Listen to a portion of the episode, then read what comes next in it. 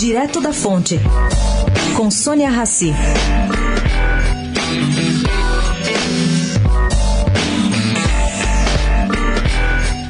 O presidente Jair Bolsonaro fez ontem, durante a abertura do AgriShow em Ribeirão Preto, um apelo a Rubinho Novaes para que seu coração e patriotismo fizessem os juros cair um pouquinho mais. Foi uma brincadeira bem humorada para o presidente do Banco do Brasil que estava presente ao evento.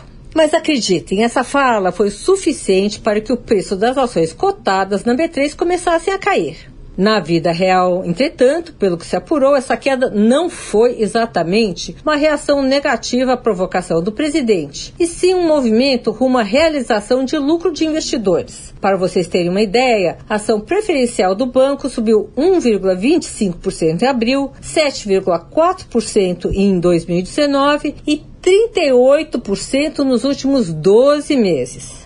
O papel do Banco do Brasil acabou fechando o dia na mesma cotação da abertura. Já as ações concorrentes, como Itaú e Bradesco, caíram 0,8 e 1,3, respectivamente. Sônia Raci, direto da fonte para a Rádio Eldorado.